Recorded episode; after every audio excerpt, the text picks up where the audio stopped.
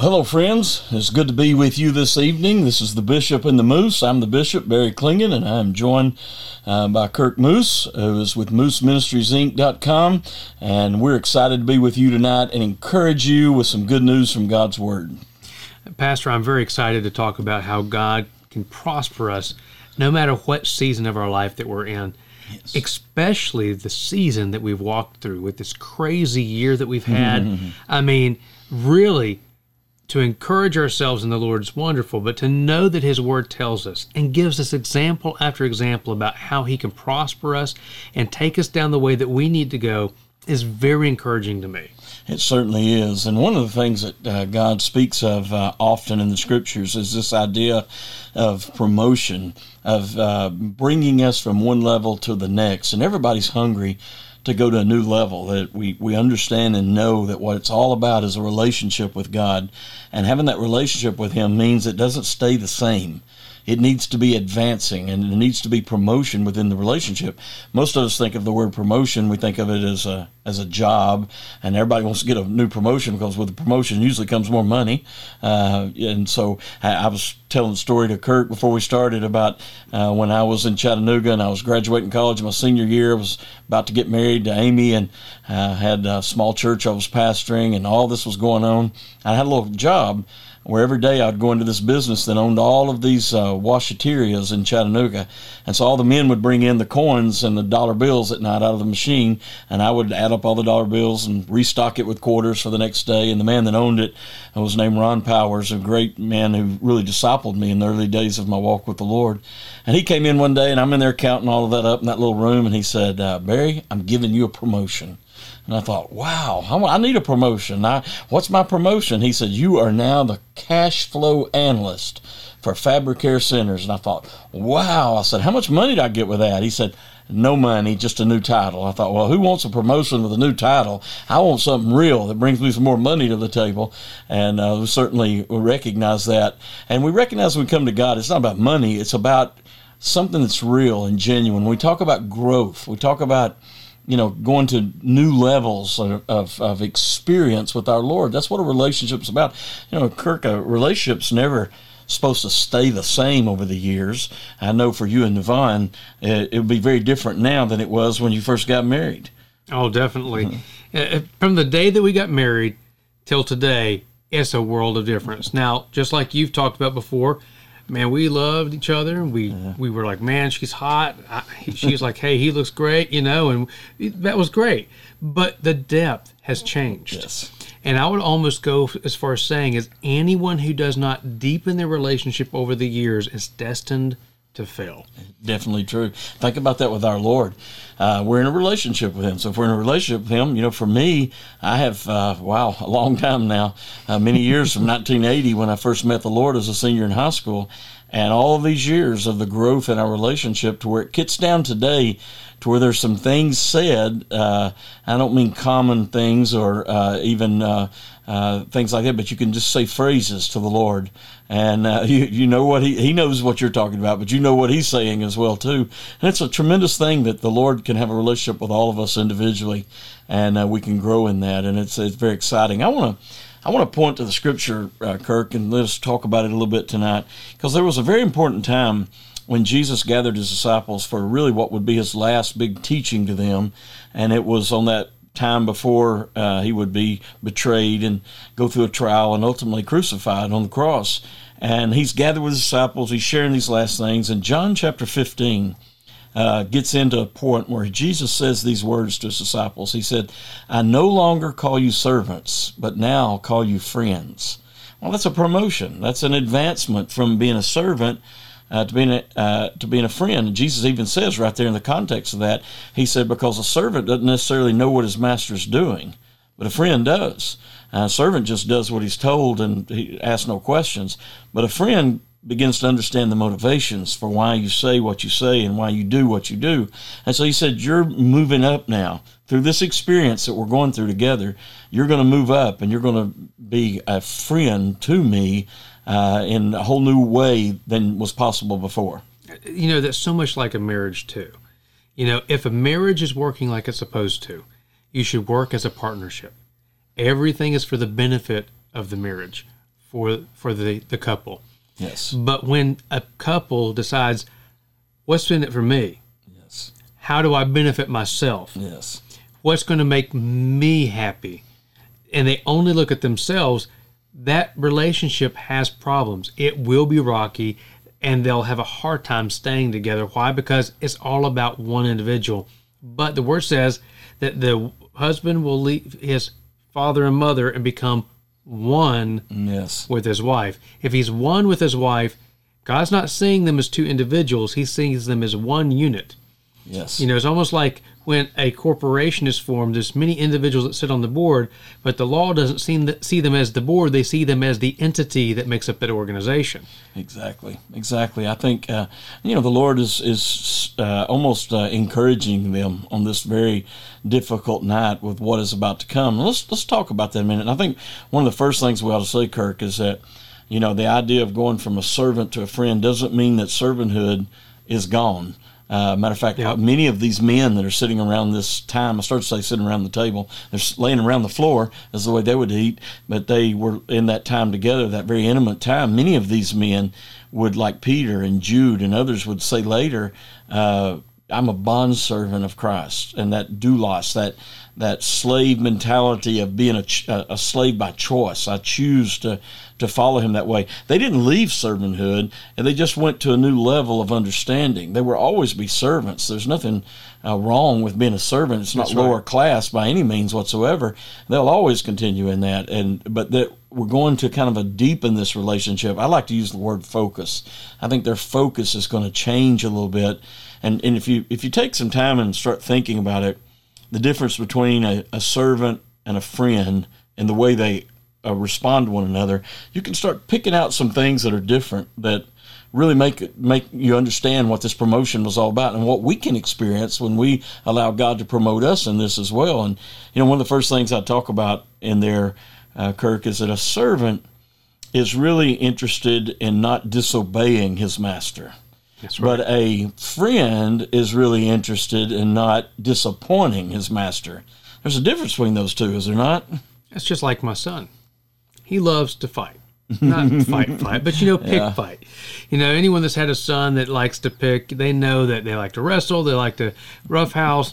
Well, that's my son in a nutshell. And it's the exact same thing. He loves to have fun, he loves to cut up, but more than him being concerned about, you know, punishment or whatever, he doesn't want me to be disappointed in him. Mm-hmm. He doesn't want to be punished, mm-hmm. but he even less wants me to be disappointed because the idea of me being disappointed in him it hurts his heart.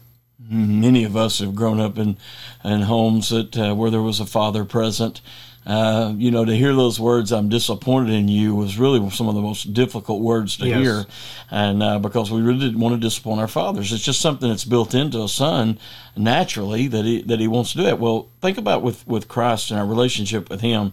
You know, a servant is all about the rule keeping, and that's okay. Rules, you know, here's the rules, but if it just stays on that level you never get to know the heart of the Father, get to know the heart of Jesus. When you start knowing who He really is, when we use that word heart, that's what we're talking about. Then you start thinking, "Wow, I don't want to disappoint Him." I I've said this for years. I raised girls, and uh, I would always tell them, you know, that um, how important it was to you know have boundaries in their life, Yes. and, and you know along the way, and you know to to you know there's some rules there that you have in place, but you can get in positions in your life uh, very easily where it don't matter how many scriptures you've got memorized, it doesn't matter how many rules you know that are there, you get caught up in the moment, you can disobey those. But if you know you're in a relationship with Jesus, then you know not just about the rules, but you know that He is there with you, in the Yes. room with you. That changes everything. And it's not just about that situation and raising girls uh, and, and it's about the whole idea that's true my whole life if i know christ is with me that it's it's a different thing than just okay i can't do this but i can do that. Because anybody that you know the pharisees were the professional religious people in jesus day and they were all about keeping the rules. They were all they were fussing at jesus constantly because his disciples didn't keep the rules and all of this stuff. And it was all to them about keeping rules. But anybody that builds their relationship with people built on rules they uh, will end up finding ways to go around those rules.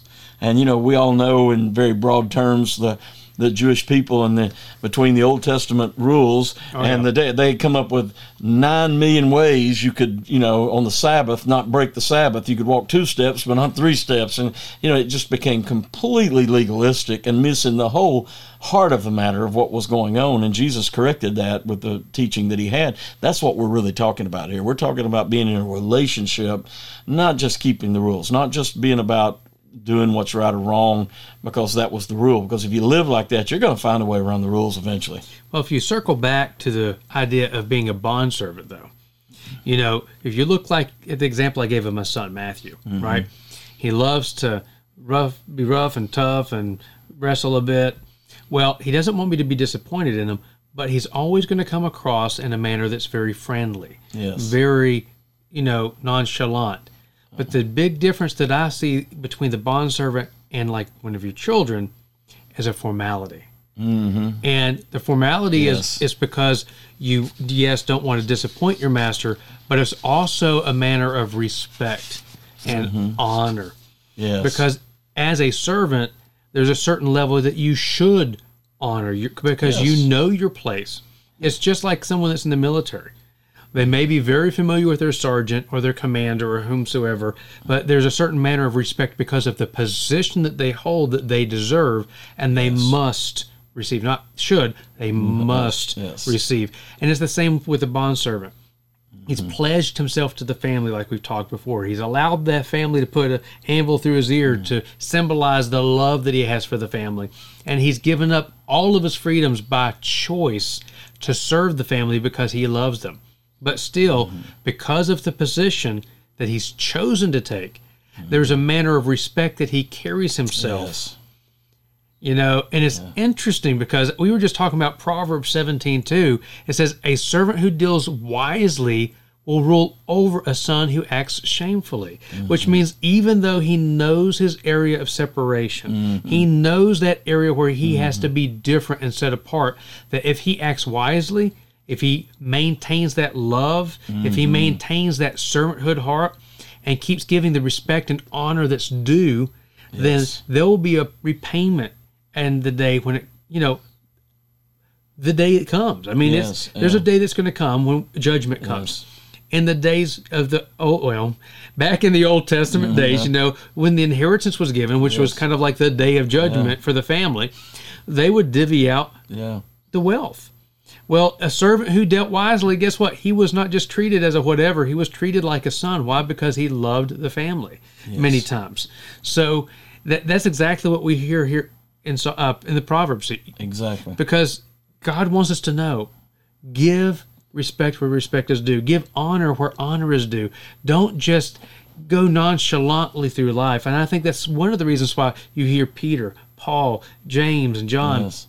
Many of them saying, I'm a bond servant of mm-hmm. Christ. I have mm-hmm. yielded my life Yes. to serve him. I'm going to give proper honor and respect. But we also hear them say friend. Mm-hmm. But so they didn't allow their friendship to remove the honor code, so to speak. Exactly. They That's, it's interesting you're talking about these two different rails of that, you know, because that, that really is interesting there, especially out of that verse in Proverbs 17 that that you still, you know, it, it's not a, uh, it's not a, you know, I'm trying to find words here, but it's not like a chummy friendship of just two guys, but any any friendship. There's a respect that that's there, Yes. and you know, uh, I think of my long-term, lifelong friends. There's a, a respect of, of really knowing them and caring about them that comes with it. You know, when it says that the son that acts shamefully will not, well, you know, when when a son acts shamefully, he is disrespecting the father. Yes. he doesn't. He's not. He's not acting according to the father's heart. He hasn't understood this promotion or this idea of you know being in a, play, a position where you're yeah you're you're you have the position and you have the rules but i'm going to go beyond that to understand what is it about my father's heart what is it that he really wants to see and how am i going to you know help meet that uh, in, in life. I, i'm thinking while you're talking about that of a, a parable jesus told the most probably well known parable. And it's the parable, we call it the parable of the prodigal son, but it was a man who had two sons. And the younger of them says, Give me my inheritance. You were talking Oh, about that, yeah. got me idea. Well, it wasn't time for him to get this inheritance. And so it was very disrespectful and shameful for him to ask for his money up front. And so he didn't understand the father's heart. I love the way that our pastor Ron Phillips puts it. It's almost like saying, "I wish you were dead." Yeah, exactly. That's what he was saying. I want my money. I care about you. I don't care about your heart. I don't care about what you want. It's what I want. Like you were saying earlier, it's Yeah. what I want, and I'm going to go spend this. And of course, we know the story. He goes and spends it all, and uh, finds a, finds himself in a hog's pen and has nothing. And then he wakens and says, "Hey, I'm going to go back to my father's house. I can at least be a hired servant." Of course, when he gets back, he still hadn't understood the heart of the father until he comes home when he comes home, he said, I just want to be a hired servant. He didn't even get that far. The father said, Bring forth the ring. He's a son. I want him to be uh, understood as a son. Put a robe, get these rags off him, put a robe on him to be identified as my son, and put shoes on his feet, and then kill the fatted calf. We're going to have a party. Now, here's where the story really begins for me, as in the middle of the party he had another son, the elder son. If he was the younger son, he had the elder son. The elder son, I always like to call him the prodigal who never left home, because even though he had not bro- broken the rules, he yet he didn't understand the father's heart. That's right. And because he had walked just as as almost a servant uh, and understanding him, and so he comes up to the father, and boy, you know, Jesus said, "Out of the abundance of the heart, the mouth speaks." He reveals his heart. The elder brother does when he says, "All these years I've served you." See, a servant is in a servant mentality alone. Let's put it that way. Is into counting the years of service. Well, I've been doing this for 37 years. You don't know what you're talking. It has nothing to do with time. We've Jesus made that clear in other parables that he taught. It's not about time. It's a matter of where you are in that relationship with God right now, currently, not you know how long you've been a Christian or how long. Matter of fact, if you've been a Christian a long time, you ought to be further and deeper into the things that bring humility and care for others and what they have to say. But he said, you know, he said, uh, all these years I've served you, and I have never broken your rules. Basically, is what he said, and and and the father responds, and this is the father's heart. The father says, "Please, you know, come into the party. Your brother was dead." And he's alive again. This is what it's all about. You know, he's back with us. And then he said also to him, said, Son, all these years you've been here, everything I have is for you. He, he you know, the, the son had complained. The older brother said, You know, you don't never made me a hat, gave me a party. And he said, all I have is yours. You, you've been here all this time. It's all there anyway. And the Father and Jesus, masterfully, as he does, is giving this parable to show us the Father's heart. And that's what it's all about. It's not about keeping those. I had a message I preached for years on that called Keeping the Rules but Missing the Party.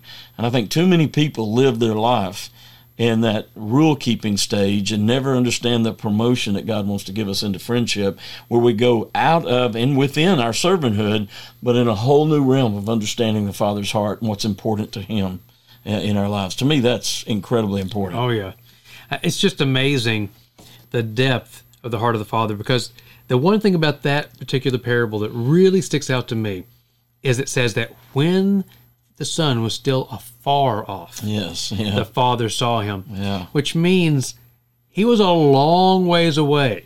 yes, meaning he's been watching him for a long time. Most likely, the father knew the exact state that his son was in when he made the decision. He mm. probably had his servants watching over to make sure that no harm came to him at all times. And then he probably had foreknowledge that he was returning yes, yes, yeah. because the father loved his son. It didn't Yes. matter how much he shamed him, it didn't Yes. matter what had happened. He wanted him to be okay, he wanted him home. You know, Kirk, when I first started preaching years ago, uh, I'd preach on the prodigal son, little revivals and things that I would preach and uh, get out and talk about. it. I'd always preach a sermon on the prodigal son. And I, I used to always love when I talked about the elder brother to tell a story about me and my dad.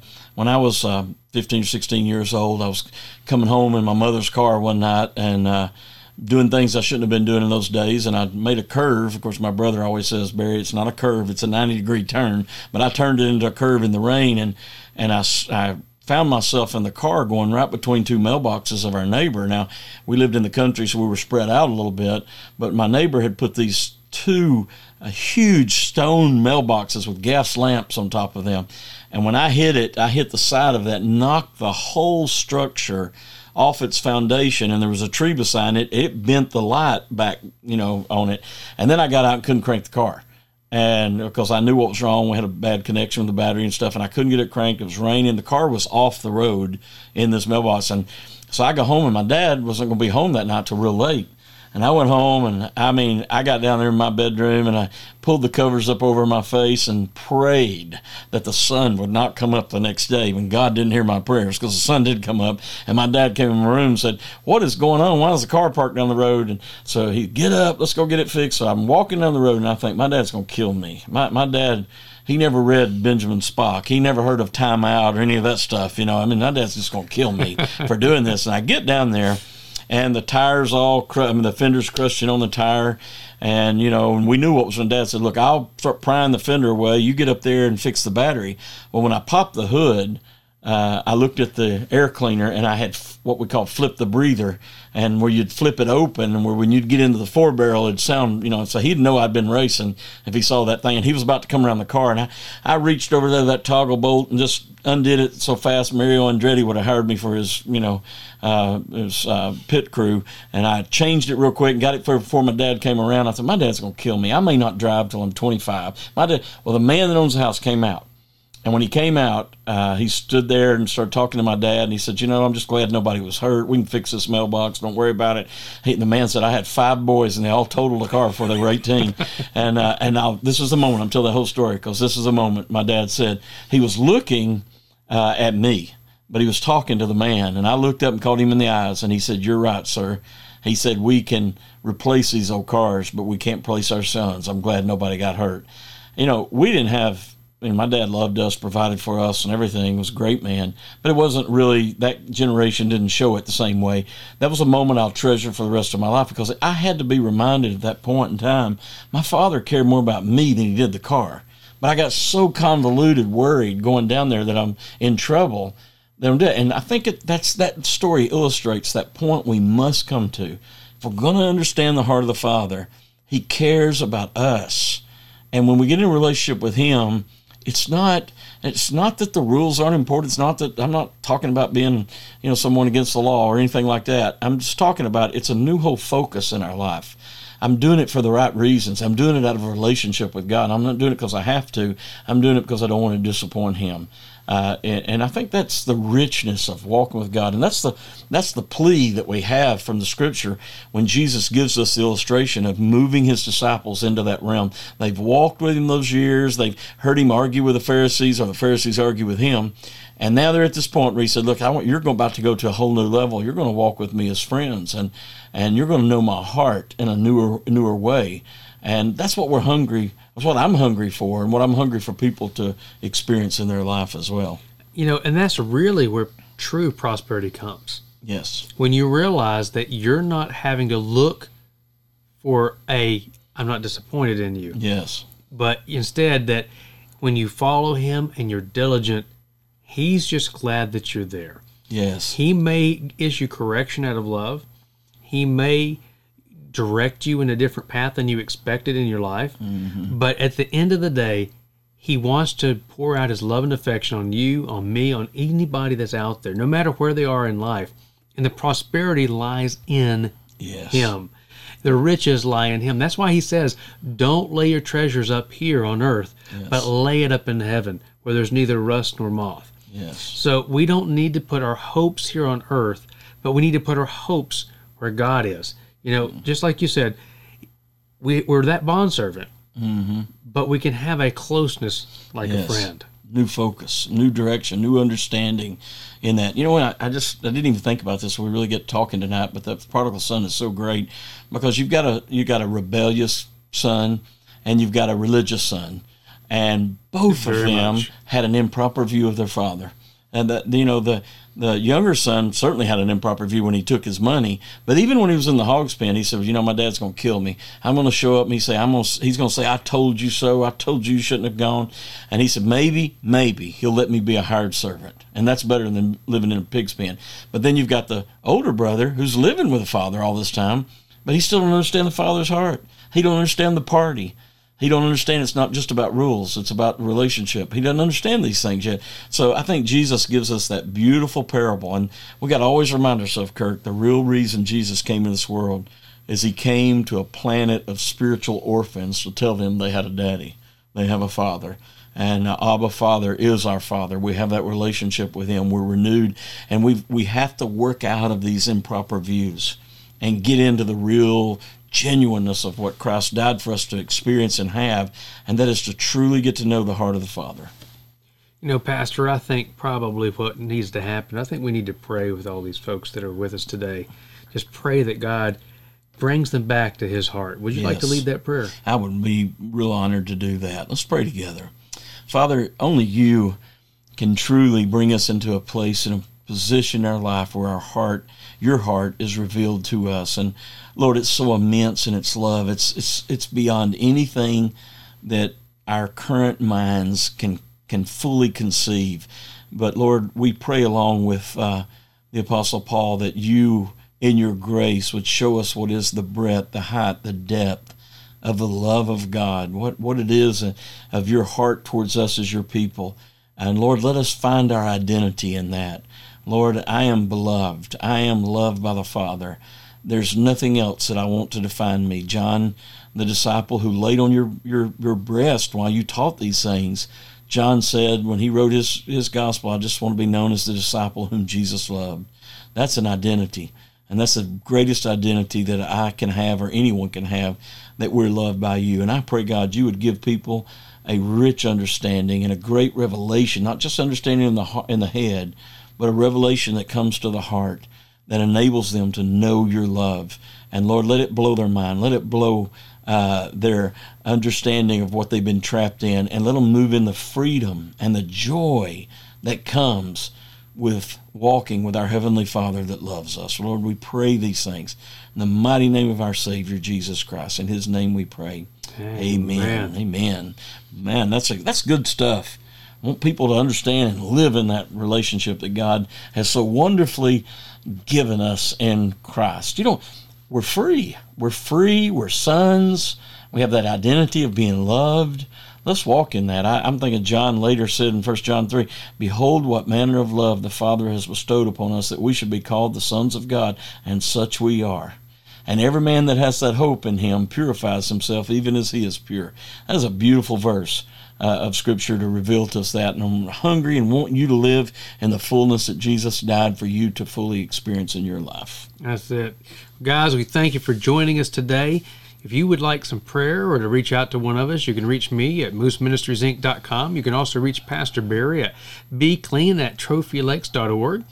And we will be launching the School of uh, Nazarite. Nazarites here pretty yeah. soon and that the enrollment will be open pretty soon on that as well. So be looking forward to that. And you can also, if you're interested, let us know at in the comment section at mooseministriesinc.com.